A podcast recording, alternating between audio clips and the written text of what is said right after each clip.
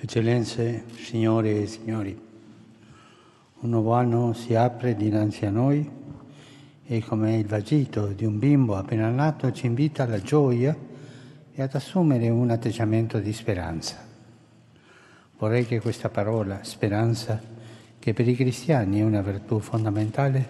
animasse lo sguardo con cui ci addentriamo nel tempo che ci attende. Certo, sperare esige il realismo, esige la consapevolezza delle numerose questioni che affliggono la nostra epoca e delle sfide all'orizzonte. Esige che si chiamino i problemi per nome e che si abbia il coraggio di affrontarli. Esige di non dimenticare che la comunità umana porta i segni e le ferite delle guerre succedettosi nel tempo con crescente capacità distruttiva e che non cessano di colpire specialmente i più poveri e i più deboli. Purtroppo il nuovo anno non sembra essere costellato da segni incoraggianti, quanto piuttosto da un inaprirsi di tensioni e di violenze. È proprio alla luce di queste circostanze che non possiamo smettere di sperare. E sperare esige coraggio, esige la consapevolezza che il male, la sofferenza e la morte non prevarranno e che anche le questioni più complesse possono e devono essere affrontate e risolte. La speranza è la virtù che ci mette in cammino, ci dà le ali per andare avanti, perfino quando gli ostacoli sembrano insormontabili. Con quest'animo vi accolgo oggi, cari ambasciatori, per porgervi gli auguri per un nuovo anno. Ringrazio in modo speciale il decano del corpo diplomatico, Sua Eccellenza il signor Shoa Puliz, ambasciatore di Cipro, per le cordiali espressioni che mi ha indirizzato a nome di tutti voi e vi sono grato per la presenza così numerosa e significativa e per l'impegno che quotidianamente dedicate a consolidare le relazioni che legano la Santa Sede ai vostri paesi e alle vostre organizzazioni internazionali a vantaggio della pacifica convivenza tra i popoli. La pace e lo sviluppo umano integrale sono infatti l'oggettivo principale della Santa Sede nell'ambito del suo impegno diplomatico. Ad essa sono orientati gli sforzi della Segreteria di Stato e dei dicasteri della Curia Romana, come pure quelli di, dei rappresentanti pontifici, che ringrazio per la dedizione con cui compiono la duplice missione loro affidata di rappresentare il Papa sia presso le chiese locali sia presso i vostri governi. In tale prospettiva si collocano pure gli accordi di carattere generale firmati o ratificati nel corso dell'anno appena trascorso con la Repubblica del Congo, la cara Repubblica Centroafricana, il Burkina Faso e l'Angola come pure l'accordo tra la Santa Sede e la Repubblica Italiana per l'applicazione della Convenzione di Lisbona sul riconoscimento dei titoli di, studi, di studio relativi all'insegnamento superiore nella regione europea. Anche i viaggi apostolici, oltre che essere una via privilegiata attraverso la quale il successore dell'Apostolo Pietro conferma i fratelli nella fede, sono un'occasione per favorire il dialogo a livello politico e religioso. Nel 2019 ho avuto l'opportunità di visitare diverse realtà significative. Vorrei ripercorrere con voi le tappe che ho compiuto, cogliendo l'opportunità per uno sguardo più ampio su alcune questioni problematiche del nostro tempo.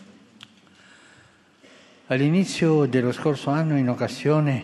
della 34esima giornata mondiale della gioventù, ho incontrato a Panama giovani provenienti dai cinque continenti, pieni di sogni e speranze,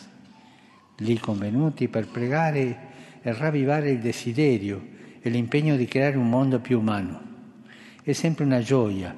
e una grande opportunità poter incontrare i giovani. Essi sono il futuro e la speranza della nostra società, ma anche il presente. Eppure, come è tristamente noto, non pochi adulti, compresi diversi membri del clero, si sono reso, resi responsabili di delitti gravissimi contro la dignità dei giovani, bambini e adolescenti, violandone l'innocenza e l'intimità. Si tratta di crimini che offendono Dio, causando danni fisici, psicologici e spirituali alle vittime e ledono la vita di intere comunità. In seguito all'incontro con gli episcopati di tutto il mondo che ho convocato in Vaticano nel febbraio scorso, la Santa Sede rinnova il suo impegno affinché si faccia luce sugli abusi compiuti e si assicuri la protezione dei minori attraverso un ampio spettro di norme che consentano di affrontare detti cassi nell'ambito del diritto canonico e attraverso la collaborazione con le autorità civili a livello locale e internazionale. Di fronte a così gravi ferite risulta tuttavia ancora più urgente che gli adulti non abdichino al compito educativo che compete loro, anzi si facciano carico di tale impegno con maggior zelo per condurre i giovani alla maturità spirituale, umana e sociale. Per questa ragione intendo promuovere il 14 maggio prossimo un evento mondiale che avrà per tema ricostruire il patto educativo globale. Si tratta di un incontro volto a ravvivare l'impegno per e con le giovani generazioni, rinnovando la passione per un'educazione più aperta ed inclusiva, capace di ascolto paziente, dialogo costruttivo e mutua comprensione. Mai come ora c'è bisogno di unire gli sforzi in un'ampia alleanza educativa per formare persone mature, capaci di superare frammentazione e contrapposizione e ricostruire il tessuto di relazioni per un'umanità più fraterna. Ogni cambiamento come quello epocale che stiamo attraversando richiede un cammino educativo la costruzione di un villaggio dell'educazione che generi una rete di relazioni umane e aperte. Tale villaggio deve mettere al centro la persona, favorire la creatività e la responsabilità per una progettualità di lunga durata e formare persone disponibili a mettersi al servizio della comunità. Occorre dunque un concetto di educazione che abbracci l'ampia gamma di esperienze di vita e di processi di apprendimento e che consenta ai giovani, individualmente e collettivamente, di sviluppare le loro personalità. L'educazione non si esaurisce nelle aule delle scuole o delle università, ma è assicurata principalmente rispettando e rafforzando il diritto primario della famiglia a educare e il diritto delle chiese e delle aggregazioni sociali a sostenere le famiglie e collaborare con esse nell'educazione dei figli. Educare esige di entrare in un dialogo leale con i giovani. Sono anzitutto loro a richiamarci all'urgenza di quella solidarietà intergenerazionale che purtroppo è venuta a mancare negli ultimi anni. C'è infatti una tendenza in molte parti del mondo a chiudersi in se stessi, a proteggere i diritti e i privilegi acquisiti, a concepire il mondo dentro un orizzonte limitato che tratta con indifferenza gli anziani e soprattutto non offre più spazio alla vita nascente. L'invecchiamento generale di parte della popolazione mondiale, specialmente nell'Occidente, ne è una triste emblematica rappresentazione. Se da un lato non dobbiamo dimenticare che i giovani attendono la parola e l'esempio degli adulti, Nello stesso tempo dobbiamo avere ben presente che essi hanno molto da offrire con il loro entusiasmo, con il loro impegno e con la loro sete di verità, attraverso la quale ci richiamano costantemente al fatto che la speranza non è un'utopia e la pace è un bene sempre possibile.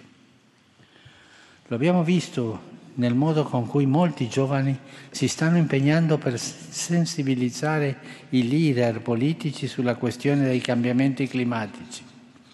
La cura della nostra casa comune deve essere una preoccupazione di tutti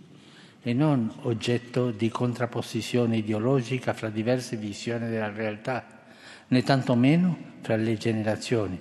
poiché a contatto con la natura, come ricordava Benedetto XVI, la persona ritrova la sua giusta dimensione, si, ris- si riscopre creatura piccola, ma al tempo stesso unica, capace di Dio perché interiormente è aperta all'infinito.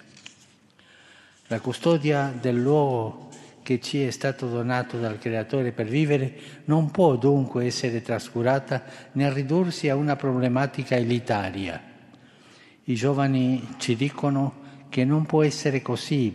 poiché esiste una sfida urgente a tutti i livelli di proteggere la nostra casa comune e di unire tutta la famiglia umana nella ricerca di uno sviluppo sostenibile e integrale. Essi ci richiamano all'urgenza di una conversione ecologica che va intesa in maniera integrale, come una trasformazione delle relazioni che intratteniamo con le nostre sorelle e i nostri fratelli, con gli altri esseri viventi, con il creato nella sua ricchissima varietà, con il creatore che è origine di ogni vita. Purtroppo L'urgenza di questa conversione ecologica sembra non essere acquisita alla politica internazionale, la cui risposta alle problematiche poste da questioni globali come quella dei cambiamenti climatici è ancora molto debole e fonte di forte preoccupazione. La venticinquesima sessione della Conferenza degli Stati parte della Convenzione quadro delle Nazioni Unite sul cambiamento climatico COP25, svoltasi a Madrid lo scorso dicembre, rappresenta un grave campanello di allarme circa la volontà della comunità internazionale di affrontare con saggezza ed efficacia il fenomeno del riscaldamento globale che richiede una risposta collettiva capace di far prevalere il bene comune sugli interessi particolari.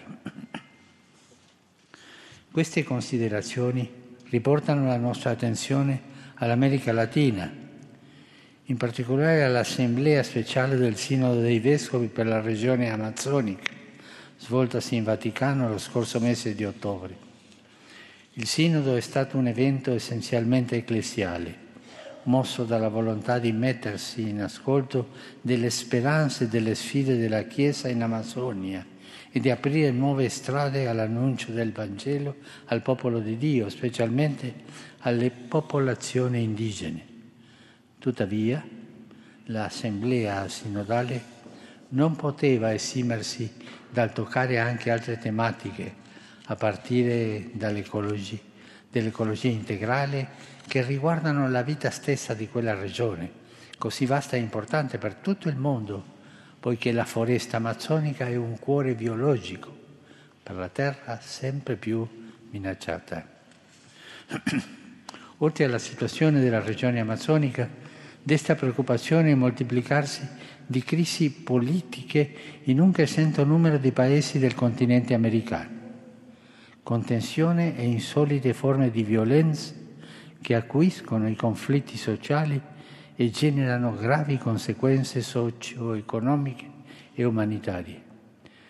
Le polarizzazioni sempre più forti non aiutano a risolvere i veri e urgenti problemi dei cittadini, soprattutto dei più poveri e vulnerabili, né tantomeno più farlo la violenza, che per nessun motivo può essere adottata come strumento per affrontare le questioni politiche e sociali. In questa sede desidero ricordare specialmente il Venezuela affinché non venga meno l'impegno a, a cercare soluzioni. In generale i conflitti della regione americana, pur avendo radici diverse, sono accomunati dalle profonde disuguaglianze,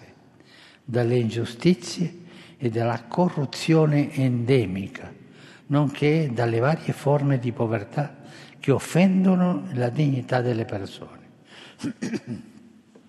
Occorre pertanto che i leader politici si sforzino di ristabilire con urgenza una cultura del dialogo per il bene comune e per rafforzare le istituzioni democratiche e promuovere il rispetto dello Stato di diritto, al fine di prevenire derive antidemocratiche, populiste ed estremiste. Nel mio secondo viaggio del 2019 mi sono recato negli Emirati Arabi Uniti, prima visita di un successore di Pietro nella penisola arabica. Ad Abu Dhabi ho firmato con il grande imam di Al-Azhar, Ahmad al-Tajib, il documento sulla fratellanza umana per la pace mondiale e la convivenza comune.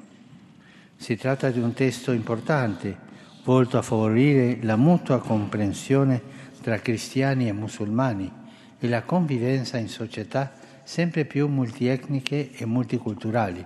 poiché nel condannare fermamente l'uso del nome di Dio per giustificare atti di omicidio, di esilio, di terrorismo e di oppressione, richiama l'importanza del concetto di cittadinanza, che si basa sull'eguaglianza dei diritti e dei doveri sotto la cui ombra tutti godono della giustizia. Ciò esige il rispetto della libertà religiosa e che ci si adoperi per rinunciare all'uso discriminatorio del termine minoranze, che porta con sé i semi del sentirsi isolati e dell'inferiorità e prepara il terreno alle ostilità e alla discordia, discriminando i cittadini in base all'appartenenza religiosa. A tal fine è particolare importante formare le generazioni future al dialogo interreligioso, quale via maestra per la conoscenza, la comprensione e il sostegno reciproco fra appartenenti a diverse religioni. Pace e speranza sono stati anche al centro della mia visita in Marocco, dove con Sua Maestà il Re Mohammed VI ho sottoscritto un appello congiunto su Gerusalemme, riconoscendo l'unicità e la sacralità di Gerusalemme al-Kharif e avendo a cuore il suo significato spirituale e la sua peculiare vocazione di città della pace. E da Gerusalemme, città cara ai fedeli delle tre religioni monoteiste, chiamata ad essere luogo simbolo di incontro e di coesistenza pacifica in cui si coltivano il rispetto reciproco e il dialogo, il mio pensiero non può che estendersi a tutta la Terra Santa per richiamare l'urgenza che l'intera comunità internazionale con coraggio e sincerità nel rispetto del diritto internazionale riconfermi il suo impegno a sostegno del processo di pace israelo-palestinesi. Un più assiduo ed efficace impegno da parte della comunità internazionale è quanto mai urgente anche in altre parti dell'area mediterranea e del Medio Oriente. Mi riferisco anzitutto alle coltre di silenzio che rischia di coprire la guerra che ha devastato la Siria nel corso di questo decennio. È particolarmente urgente trovare soluzioni adeguate e lungimiranti che permettano al caro popolo siriano, stremato dalla guerra, di ritrovare la pace e avviare la ricostruzione del Paese. La Santa Sede accoglie con favore ogni iniziativa volta a porre le basi per la risoluzione del conflitto ed esprime ancora una volta la propria gratitudine alla Giordania e al Libano per aver accolto ed essersi fatte carico con non pochi sacrifici di migliaia, migliaia di profughi, profughi siriani. Purtroppo, oltre alle fatiche provocate dall'accoglienza, altri fattori di incertezza economica e politica in Libano e in altri stati stanno provocando tensione tra la popolazione, mettendo ulteriormente a rischio la fragile stabilità del Medio Oriente. Particolarmente preoccupati sono i segnali che giungono dall'intera regione in seguito all'innalzarsi della tensione fra l'Iran e gli Stati Uniti e che rischiano anzitutto di mettere a dura prova il lento processo di ricostruzione dell'Iraq, nonché di creare le basi di un conflitto di più vasta scala che tutti vorremmo poter scongiurare. Rinnovo dunque il mio appello perché tutte le parti interessate evitino un innalzamento dello scontro e mantengano accesa la fiamma del dialogo e dell'autocontrollo nel pieno rispetto della legalità internazionale. Il mio pensiero va pure allo Yemen, che vive una delle più gravi crisi umanitarie della storia recente in un clima di generale indifferenza della comunità internazionale, e alla Libia, che da molti anni attraversa una situazione conflittuale aggravata dalle incursioni di gruppi estremisti e da un ulteriore acuirsi di violenza nel corso degli ultimi giorni. Tale contesto è, fertile terreno per la piaga dello sfruttamento e del traffico di esseri umani, alimentato da persone senza scrupoli, che sfruttano la povertà e la sofferenza di quanti fuggono da situazioni di conflitto o di povertà estrema. Tra questi, tra questi molti finiscono preda di vere e proprie maffie che li detengono in condizioni disumane e degradanti e ne fanno oggetto di torture, violenze sessuali, estorsioni.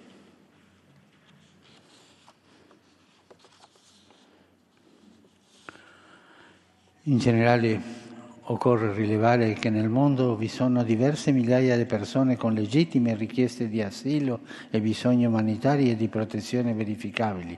che non vengono adeguatamente identificati. Molti rischiano la vita in viaggi pericolosi per terra e soprattutto per mare. È con dolore che si continua a constatare come il mare Mediterraneo rimanga un grande cimitero. È sempre più urgente dunque che tutti gli Stati si facciano carico della responsabilità di trovare soluzioni durature. Da parte sua la Santa Sede guarda con grande speranza gli sforzi compiuti da numerosi paesi per condividere il peso del reinsediamento e fornire agli sfolati, in particolare a causa di emergenze umanitarie, un posto sicuro in cui vivere un'educazione nonché la possibilità di lavorare e di ricongiungersi con le proprie famiglie. Cari ambasciatori,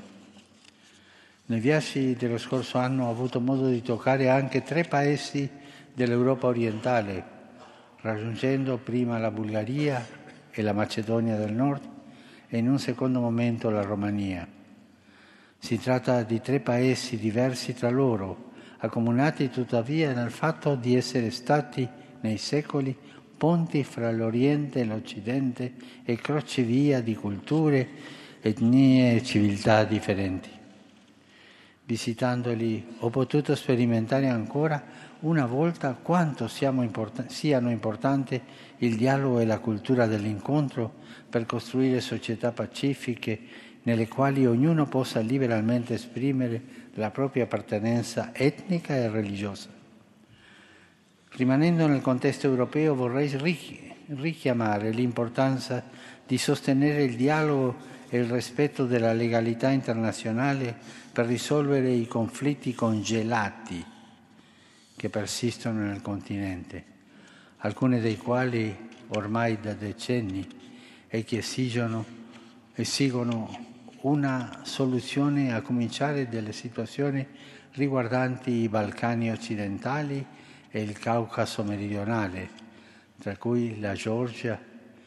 In questa sede vorrei inoltre esprimere l'incoraggiamento della Santa Sede ai negoziati per la riunificazione di Cipro, che incrementerebbero la cooperazione regionale, favorendo la stabilità di tutta l'area mediterranea nonché l'apprezzamento per i tentativi volti a risolvere il conflitto nella parte orientale dell'Ucraina e porre fine alla sofferenza della popolazione. Il dialogo e non le armi è lo strumento essenziale per risolvere le contese. A tale riguardo desidero in questa sede menzionare il contributo offerto, ad esempio, in Ucraina dall'Organizzazione per la sicurezza e la cooperazione in Europa, OSCE, specialmente in quest'anno in cui ricorre il 45 anniversario dell'atto finale di Helsinki, che concluse la conferenza sulla sicurezza e sulla cooperazione in Europa, iniziata nel 1973 per favorire la distensione e la collaborazione tra i paesi dell'Europa occidentale e quelli dell'Europa orientale quando il continente era ancora diviso dalla cortina di ferro. Si è trattato di una tappa importante di un processo iniziato sulle macerie della Seconda Guerra Mondiale e che ha visto nel consenso e nel dialogo uno strumento essenziale per risolvere le contese. Già nel 1949 nell'Europa occidentale con la creazione del Consiglio d'Europa e la successiva adozione della Convenzione europea dei diritti dell'uomo, si gettarono le basi del processo di integrazione europea, che videro nella dichiarazione dell'allora ministro degli affari esteri francese Robert Schuman del 9 maggio 1950 un pilastro fondamentale. Schuman afferma che la pace non potrà essere salvaguardata se non con sforzi creativi proporzionali ai pericoli che la minacciano. Nei padri fondatori dell'Europa moderna c'era la consapevolezza che il continente si sarebbe potuto riprendere dalle lacerazioni della guerra e dalle nuove divisioni che sorpassavano solo in un processo graduale di condivisione di ideali e di risorse. Fin dai primi anni la Santa Sede ha guardato con interesse il progetto europeo, ricorrendo quest'anno il cinquantesimo anniversario della presenza della Santa Sede come osservatore presso il Consiglio d'Europa, così come lo stabilimento delle relazioni diplomatiche con l'allora comunità europea. Si tratta di un interesse che intende sottolineare un'idea di costruzione inclusiva, animata da uno spirito partecipativo e solidale, capace di fare dell'Europa un esempio di accoglienza e di equità sociale nel segno di quei valori comuni che ne sono alla base. Il progetto europeo continua ad essere una fondamentale garanzia di sviluppo per chi ne fa parte da tempo e un'opportunità di pace dopo turbolenti conflitti, lacerazioni, per quei paesi che ambiscono a parteciparvi. L'Europa non perda dunque il senso di solidarietà che per secoli l'ha contraddistinta, anche nei momenti più difficili della sua storia. Non perda quello spirito che affonda le sue radici, tra l'altro, nella pietas romana e nella caritas cristiana, che ben descrivono l'animo dei popoli europei. L'incendio della cattedrale di Notre Dame a Parigi ha mostrato quanto sia fragile e facile da distruggere anche ciò che sembra solido. I danni sofferti da un edificio non solo caro ai cattolici ma significativo per tutta la Francia e l'umanità intera hanno ridestato il tema dei valori storici e culturali dell'Europa e delle radici sulla quali essa si fonda. In un contesto in cui mancano valori di riferimento diventa più facile trovare elementi di divisione più che di coesione.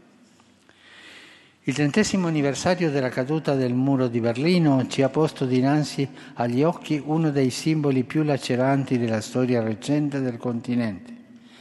rammentandoci quanto sia facile ergere barriere. Il muro di Berlino rimane emblematico di una cultura della divisione che allontana le persone le une dalle altre e apre la strada all'estremismo e alla violenza. Lo vediamo sempre più nel linguaggio di odio diffusamente usato in internet e nei mezzi di comunicazione sociale.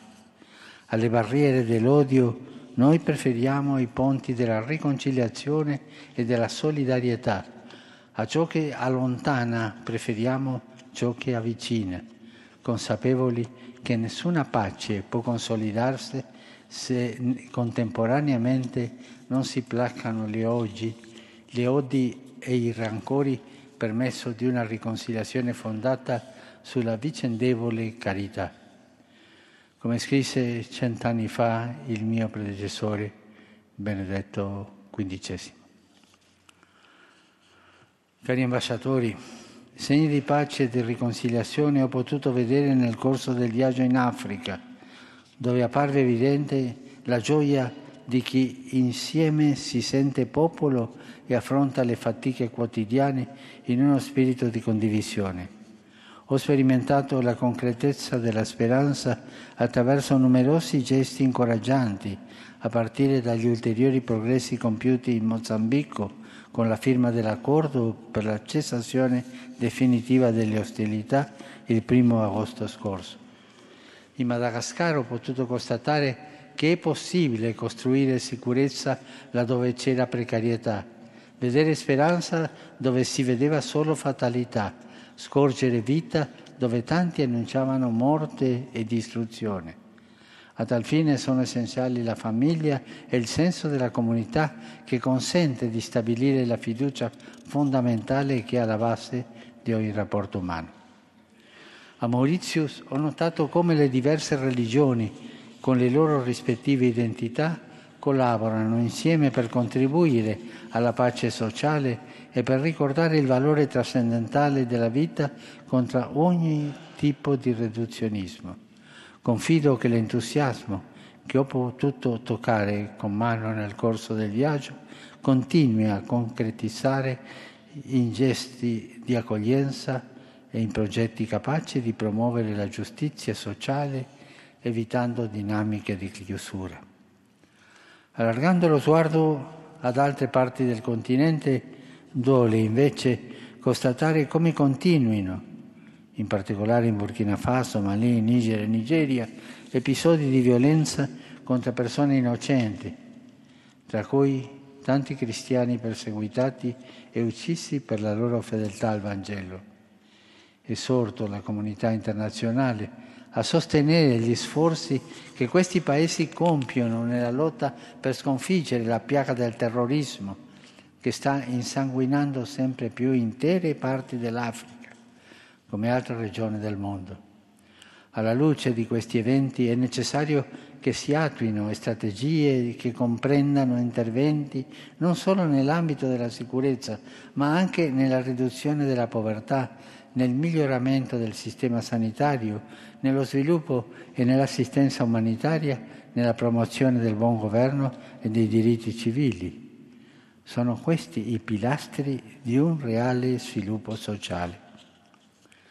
Parimenti occorre incoraggiare le iniziative che promuovono la fraternità tra tutte le espressioni culturali, etniche e religiose del territorio, specialmente nel Corno d'Africa, in Camerun, nonché nella Repubblica Democratica del Congo, dove specialmente nelle regioni orientali del Paese persistono violenze. Le conflittualità e le emergenze umanitarie aggravate dagli sconvolgimenti climatici aumentano il numero di asfolati e si ripercuotono sulle persone che già vivono in stato di grave povertà. Molti dei paesi colpiti da queste situazioni mancano di strutture adeguate che consentano di venire incontro ai bisogni di quanto sono stati sfolati. Al riguardo vorrei qui sottolineare che purtroppo non esiste ancora una risposta internazionale coerente per affrontare il fenomeno dello sfollamento interno, poiché in gran parte esso non ha una definizione internazionale concordata, avvenendo all'interno dei confini nazionali. Il risultato è che gli sfolati interni non ricevono sempre la protezione che meritano e dipendono dalla capacità di rispondere e dalle politiche dello Stato in cui si trovano. Recentemente è stato avviato il lavoro dello United Nations High Level Panel on International Displacement,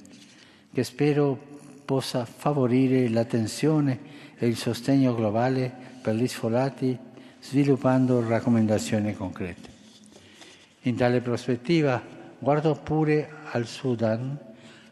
con l'auspicio che i suoi cittadini possano vivere nella pace e nella prosperità e collaborare alla crescita democratica ed economica del Paese. Alla Repubblica Centrafricana,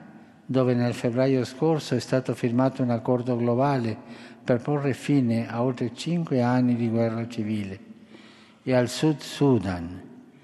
che spero di poter visitare nel corso di quest'anno e al quale ho dedicato una giornata di ritiro lo scorso mese di aprile con la presenza dei leader del Paese e il prezioso contributo dell'Arcivescovo di Canterbury, Sua Grazia Justin Welby, e dell'ex moderatore della Chiesa Presbiterana della Scozia, il Reverendo John Chalmers. Confido che con l'aiuto della comunità internazionale quanti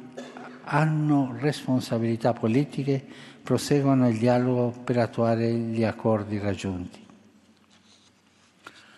L'ultimo viaggio dell'anno, appena concluso, è stato nell'Asia orientale. In Thailandia ho potuto constatare l'armonia portata dai numerosi gruppi etnici che costituiscono il paese con la loro diversità filosofica, culturale e religiosa. Si chiama di un richiamo importante nell'attuale contesto di globalizzazione che tende ad appiattire le differenze e considerarle primariamente in termini economico-finanziari, con il rischio di cancellare le note essenziali che contraddistinguono i vari popoli. Infine in Giappone ho toccato con mano il dolore e l'orrore che come esseri umani siamo in grado di infliggerci ascoltando le testimonianze di alcuni Habakusha, i sopravvissuti ai bombardamenti atomici di Hiroshima e Nagasaki, mi è parso evidente che non si può costruire una vera pace sulla minaccia di un possibile annientamento totale dell'umanità provocato dalle armi nucleari. Gli Hibakusha mantengono viva la fiamma della coscienza collettiva testimoniando alle generazioni successive l'orrore di ciò che accade nell'agosto del 1945 e le sofferenze indicibili che ne sono seguite fino ad oggi. La loro testimonianza risveglia e conserva in questo modo la memoria delle vittime affinché la coscienza umana diventi sempre più forte di fronte a ogni volontà di dominio e di distruzione, specialmente quella provocata da ordigni a così alto potenziale distruttivo come le armi nucleari. Esse non solo favoriscono un clima di paura, diffidenza e ostilità, ma distruggono la speranza. Il loro uso è immorale, un crimine non solo contro l'uomo, e la sua dignità, ma contro ogni possibilità di futuro nella nostra casa comune. Un mondo senza armi nucleari è possibile e necessario ed è tempo che quanti hanno responsabilità politiche ne divengano pienamente consapevoli, poiché non è il possesso deterrente di potenti mezzi di distruzione di massa a rendere il mondo più sicuro bensì il paziente lavoro di tutte le persone di buona volontà che si dedicano concretamente, ciascuno nel proprio ambito, a edificare un mondo di pace, solidarietà e rispetto reciproco. Il 2020 offre un'opportunità importante in questa direzione, poiché dal 27 aprile al 22 maggio si svolgerà a New York la decima conferenza d'esame del Trattato di non proliferazione delle armi nucleari. Auspico vivamente che in quella occasione la comunità internazionale riesca a trovare un consenso finale e proattivo sulle modalità di attuazione questo, di questo strumento giuridico internazionale che si rileva essere ancora più importante in un momento come quello attuale. Nel terminare la rassegna dei luoghi che ho raggiunto nel corso dell'anno appena concluso, vorrei rivolgere un particolare pensiero a un paese che non ho visitato l'Australia, colpito duramente negli ultimi mesi da persistenti incendi, i cui effetti hanno raggiunto anche altre regioni dell'Oceania. Al popolo australiano, specialmente alle vittime e a quanti si trovano nelle regioni colpite dai rovi, desidero assicurare la mia vicinanza e preghiera. Eccellenze, signore e signori, quest'anno la comunità internazionale ricorda il 75 anniversario della fondazione delle Nazioni Unite. In seguito alle tragedie sperimentate nelle due guerre mondiali, con la Carta delle Nazioni Unite firmata il 26 giugno 1945, 46 paesi diedero vita a una nuova forma di collaborazione multilaterale. Le quattro finalità dell'organizzazione delineate nell'articolo 1 della Carta rimangono valide ancora oggi e possiamo dire che l'impegno delle Nazioni Unite, Unite in, questo, in questi 75 anni è stato in gran parte un successo, specialmente nell'evitare un'altra guerra mondiale. I principi fondativi dell'organizzazione il desiderio della pace, la ricerca della giustizia, il rispetto della dignità della persona, la cooperazione umanitaria e l'assistenza esprimono le giuste aspirazioni dello spirito umano e costituiscono gli ideali che dovrebbero sottostare alle relazioni internazionali. In questo anniversario vogliamo raffirmare il proposito di tutta quanta la famiglia umana a operare per il bene comune quale criterio di orientamento dell'azione morale e prospettiva che deve impegnare ogni Paese a collaborare per garantire l'esistenza e la sicurezza della pace in ogni altro Stato, in uno spirito di uguale dignità e di effettiva solidarietà, nell'ambito di un ordinamento giuridico fondato sulla giustizia e sulla ricerca di equi compromessi. Una tale azione sarà tanto più efficace quando più si cercherà di superare quell'approccio trasversale utilizzato nel linguaggio e negli altri atti di organi internazionali che mira a legare i diritti fondamentali a situazioni contingenti, dimenticando che essi sono intrinsecamente fondati nella natura stessa dell'essere umano laddove al lessico delle organizzazioni internazionali viene a mancare un chiaro ancoraggio oggettivo, si rischia di favorire l'allontanamento anziché l'avvicinamento dei membri della comunità internazionale con la conseguenza crisi del sistema multilaterale che è tristemente sotto gli occhi di tutti. In questo contesto appare urgente riprendere il percorso verso una complessiva riforma del sistema multilaterale a partire dal sistema onusiano, che lo renda più efficace, tenendo in debita considerazione l'attuale contesto geopolitico. Cari ambasciatori, nel giungere alla conclusione di queste riflessioni, desidero menzionare ancora due anniversari che ricorrono quest'anno, apparentemente estranei al nostro incontro odierno. Il primo è il cinquantenario della morte di Raffaello Sanzio, il grande artista di Urbino, deceduto a Roma il 6 aprile 1520. A Raffaello dobbiamo un ingente patrimonio di inestimabile bellezza. Come il genio dell'artista sa comporre armonicamente materie grezze, colori e suoni diversi, rendendoli parte di un'unica opera d'arte. Così la diplomazia è chiamata ad armonizzare le peculiarità dei vari popoli e stati per edificare un mondo di giustizia e di pace, che è il bel quadro che vorremmo poter ammirare. Raffaello è stato un figlio importante di un'epoca, quella del Rinascimento, che ha arricchito l'umanità intera, un'epoca non priva di difficoltà, ma animata da fiducia e speranza.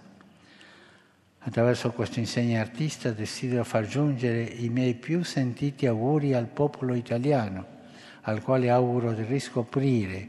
quello spirito di apertura al futuro che ha contraddistinto il Rinascimento e che ha reso questa penisola così bella e ricca d'arte, storia e cultura. Uno dei soggetti preferiti della pittura di Raffaello era Maria. A lei ha dedicato numerose tele che possono oggi essere animate in diversi musei del mondo. Per la Chiesa Cattolica quest'anno ricorre il sessantesimo anniversario della proclamazione dell'Assunzione di Maria Vergine al cielo. Con lo sguardo a Maria desidero rivolgere un pensiero particolare a tutte le donne 25 anni dopo la quarta conferenza mondiale delle Nazioni Unite sulla donna, svoltasi a Pechino nel 1995, auspicando che in tutto il mondo sia sempre più riconosciuto il ruolo prezioso delle donne nella società e cessi ogni forma di ingiustizia, disuguaglianza e violenza nei loro confronti. Ogni violenza inferta alla donna è una profanazione di Dio Esercitare violenza contro una donna o sfruttarla non è un semplice reato, è un crimine che distrugge l'armonia, la poesia e la bellezza che Dio ha voluto dare al mondo. L'Assunzione di Maria ci invita pure a guardare oltre, al compimento del nostro cammino terreno, al giorno in cui la giustizia e la pace saranno pienamente restabilite ci sentiamo così incoraggiati attraverso la diplomazia, che è il nostro tentativo umano, imperfetto ma pur sempre prezioso, a lavorare con zelo per anticipare i frutti di questo desiderio di pace, sapendo che la meta è possibile. Con questo impegno rinnovo a tutti voi, cari ambasciatori e distinti ospiti qui convenuti, e ai vostri paesi il mio cordiale augurio per un nuovo anno copioso di speranza e benedizioni. Grazie.